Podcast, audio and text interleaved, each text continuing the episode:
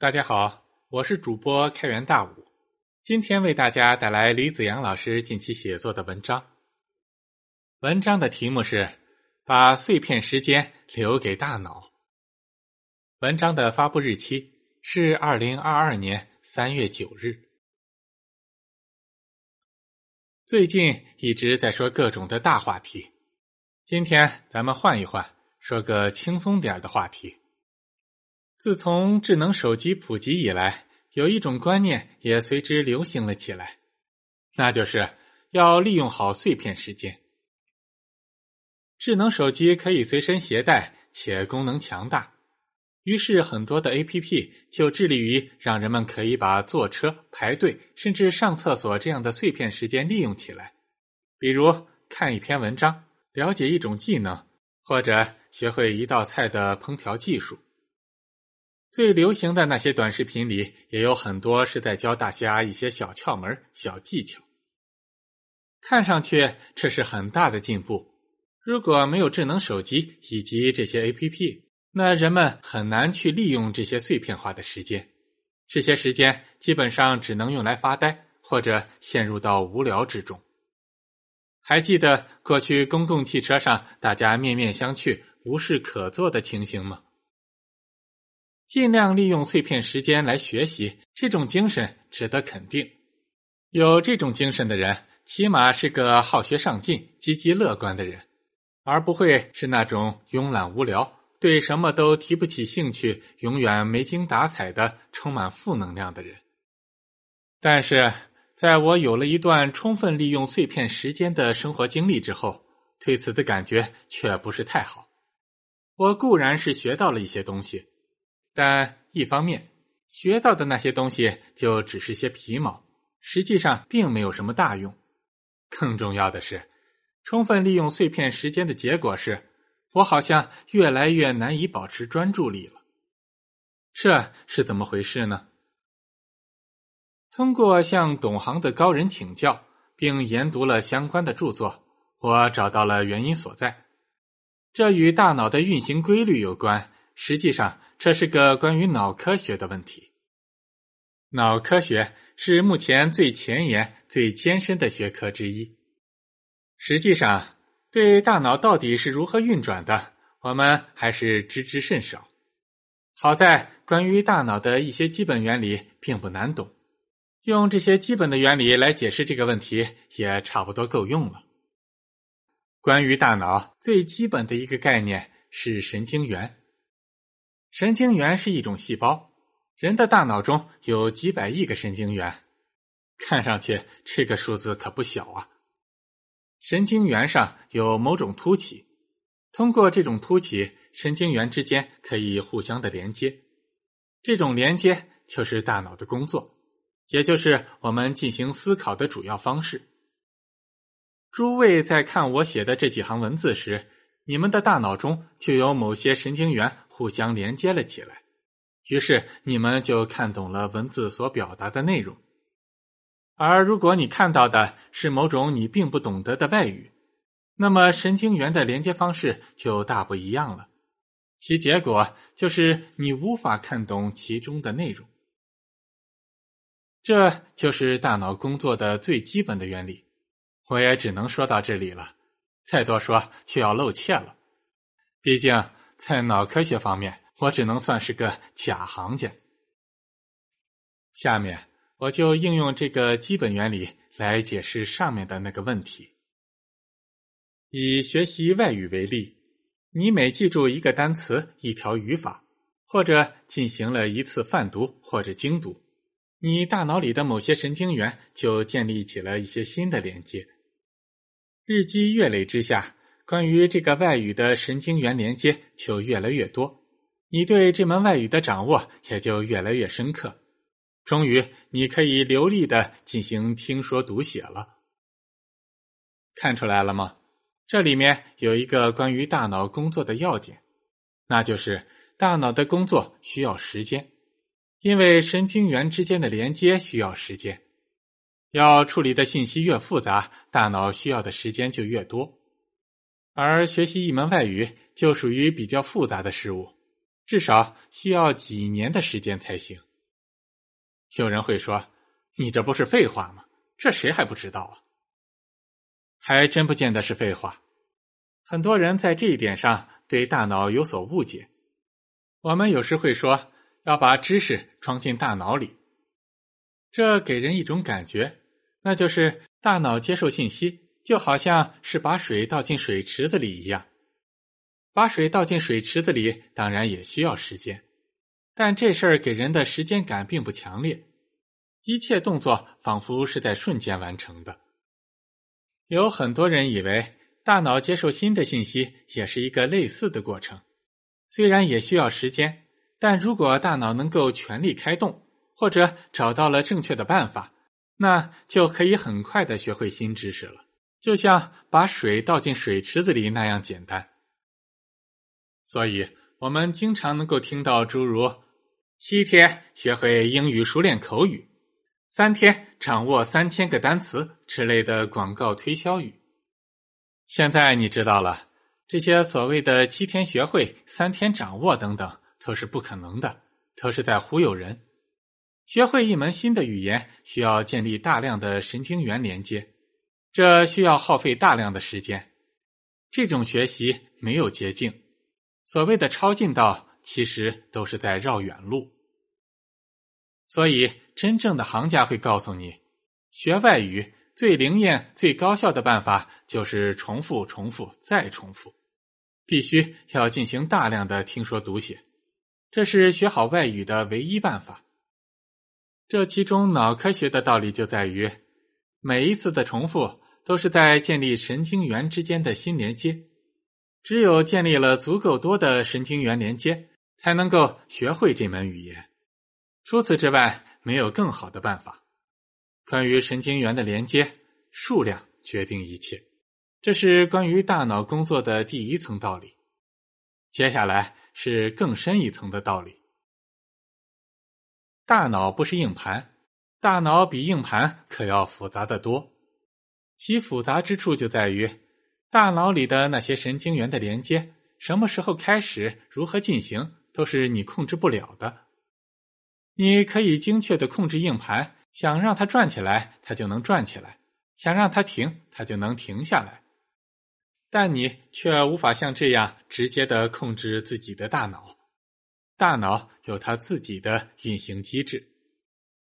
不知道你是否有过这种体验：在晚上睡觉之前学习某些东西，学了个一知半解，稀里糊涂的睡过去了，打算明天早上起来再学。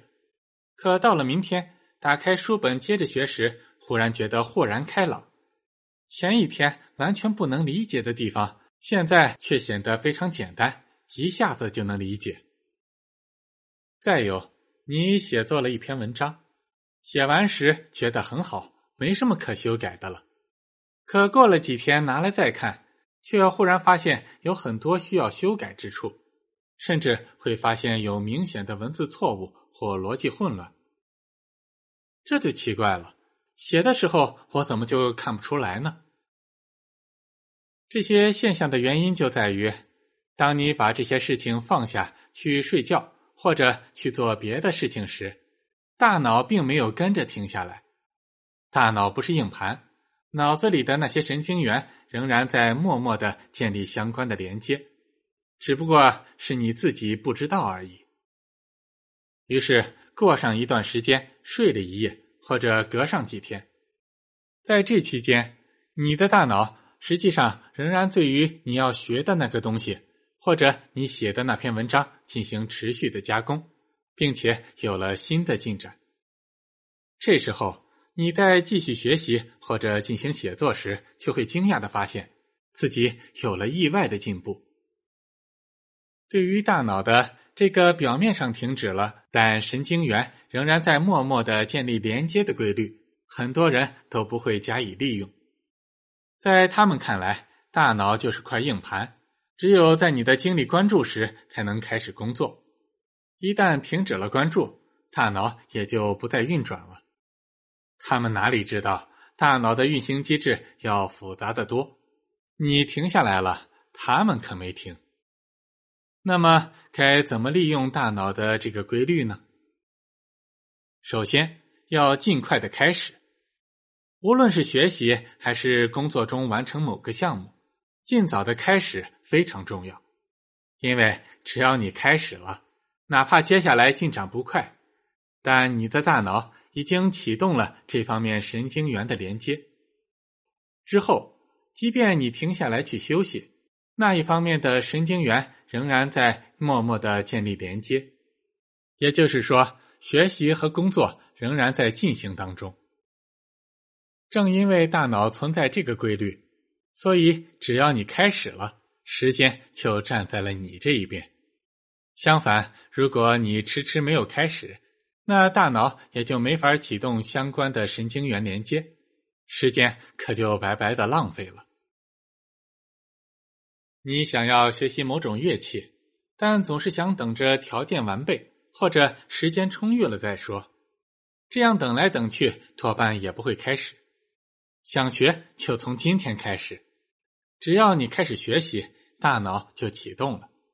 接下来，不管你的进度快慢，大脑都在默默的熟悉这个乐器，也就是默默的建立了相关的神经元连接，每一秒都不会被浪费掉。很多人在学习时还有过这样一种体验，那就是到了某个阶段，进展会非常的慢。甚至会停滞不前，也就是进入了所谓的瓶颈期。对于这种情况，老师一般会鼓励你努力坚持，不要放弃。看上去这些只是鸡汤，是在加油鼓劲而已。其实这种鼓励很符合脑科学的原理。你感受到的是进展缓慢，甚至停滞不前。但大脑里到底是怎么回事，你并不知道。其实这时候神经元的连接仍然在持续的进行当中，并没有停。但可能连接的方式有点问题，让你感觉到进步不快。但神经元的连接数量却是一直在增长的。这时候只要你坚持下去，没有放弃，那神经元的连接就会持续的增加。在数量的积累之下，那些停滞不前的问题会得到逐步的解决，然后在某个时间点上，此前积累的神经元连接的数量优势会突然的转化成为质量优势，你会突然感到豁然开朗，水平上了一个新的台阶。说到这里，你可能会联想到王国维的人间词话：“古今成大事业、大学问者。”无不经过三种境界。昨夜西风凋碧树，独上高楼，望尽天涯路，此第一境界也。衣带渐宽终不悔，为伊消得人憔悴，此第二境界也。众里寻他千百度，蓦然回首，那人却在灯火阑珊处，此第三境界也。王国维不愧是大师，他虽然不懂脑科学，却能生动的勾画出大脑工作的规律。可见天下的学问都是相通的。这第一种境界，就是在提醒你要尽快的开始，并且要志存高远。这第二种境界，则生动的描绘出了平静期时的状态。在这个时候，要坚持不放弃。要把苦熬进行到底，之后在某个时间点上，当你蓦然回首时，就会得到重大的突破，并且这个大突破看上去好像顺理成章，仿佛随手可得。可是为什么此前就达不到呢？那结果明明就摆在那里呀！可如果你没有那股为伊消得人憔悴的劲头的话，那么你是看不到这个结果的。接下来，我们回到用碎片化时间学习的问题上来。理解了上述脑科学的原理，你就明白了，所谓的碎片时间，只是你表面上的感受而已。对大脑来说，那根本就不是什么碎片，那同样是整块，同样是大脑工作所需的时间。在碎片时间里，大脑其实并没有停下来面面相觑或者无聊的发呆，大脑仍然在继续之前的工作，在建立神经元之间的连接。别忘了，神经元可有好几百亿呢。甚至在你睡觉，也就是在你失去知觉的时候，大脑仍然在默默的工作。可见，你表面上的知觉和大脑实际上的工作状态完全是两码事。问题在于，如果你把所有的碎片时间都充分的利用起来了，那么看上去这似乎避免了时间的浪费，减少了无聊的发呆。但对大脑来说，这样做反而打乱了他的工作节奏，把整块的时间打成了碎片。比如，你正在完成工作中的一个项目，工作一天之后感觉很累，在回家的地铁上，你什么也没做，只是坐在那里发呆。你这时候的发呆，并非是在浪费时间，而是在让大脑继续建立关于那个项目的神经元连接，只是你自己感觉不到而已。虽然感觉不到，但你给大脑的整合留出了时间。反之，如果你不打算就这么发呆，而是要把碎片化的时间利用起来，于是乎你在地铁里打开了 A.P.P，开始学习中国的近代史。这时候，你的大脑就只好终止了关于那个工作项目的神经元连接，转而开始建立起了关于中国近代史的神经元连接。学了一会儿中国近代史。你又开始通过短视频学习做菜，在学会了葱爆羊肉之后，你又打开了一个 A P P，开始研究在职场中要如何与人相处。看上去，你充分的利用了碎片时间，学到了很多新的知识，但实际上，因为频繁的切换内容，你大脑中的神经元陷入到了疲于奔命的状态。那些刚刚开始建立的连接旋即就被打断了。大脑神经元这种疲于奔命的状态，我们倒是很有可能会感觉到，那就是我在开头所提到的那种越来越难以保持专注力的感觉。因为长期疲于奔命，神经元渐渐习惯了三心二意，他们分别建立起了一大堆互不相关的连接。其结果就像是熊瞎子掰苞米，拍了一路，丢了一路。由此可见，正确的、符合大脑规律的做法是尽量保持大脑的主要工作内容，不要频繁的进行切换，不要让神经元陷入到疲于奔命的状态，不要在大脑里建立起一大堆互不相关的神经元连接。当然，这不是说要一直的工作下去。不能停，也不能干别的，而是说，大脑要休息，就要彻底的休息；干别的，就去干和主业毫不相关的事。比如，案头工作者的休息方式，就是干脆去打场篮球。打篮球这项活动完全和主要的工作无关，这样做就是为了要激活大脑其他的部分，而不是让同一部分脑区的工作内容进行频繁的切换。这时候，因为毫不相关，所以一方面，大脑原有的工作区域可以适当的得到休息。其实这也不是休息，而是让神经元继续的进行连接，只不过不是在你的主观控制之下。你的主观感受是休息，这种休息实际上是充分的利用了大脑表面上停止，但神经元仍然在默默建立连接的规律。这也是积极休息的含义所在。另一方面，因为打篮球动用的是大脑完全不同的部分，这样一来就不会对原有的工作进程形成干扰，也就是不会打扰那部分神经元的继续连接。说到这里，你就听明白了，尽量的利用一切的碎片时间，恰恰是我们要注意避免的。那样做。无异于是在破坏神经元的连接进程，频繁的切换、终止专注才是最大的浪费。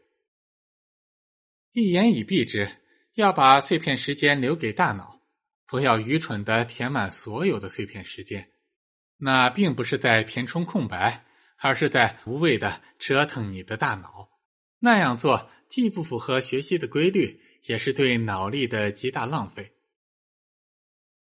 在很多人类文化中，都在强调冥想和打坐的特殊作用。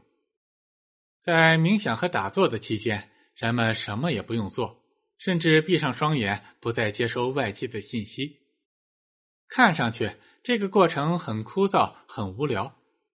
其实，从脑科学的角度来看，冥想打坐期间，大脑非常的活跃，神经元在不受外界干扰的情况下，反而会更加的高效，会更加快速的建立起此前已经启动的各种连接。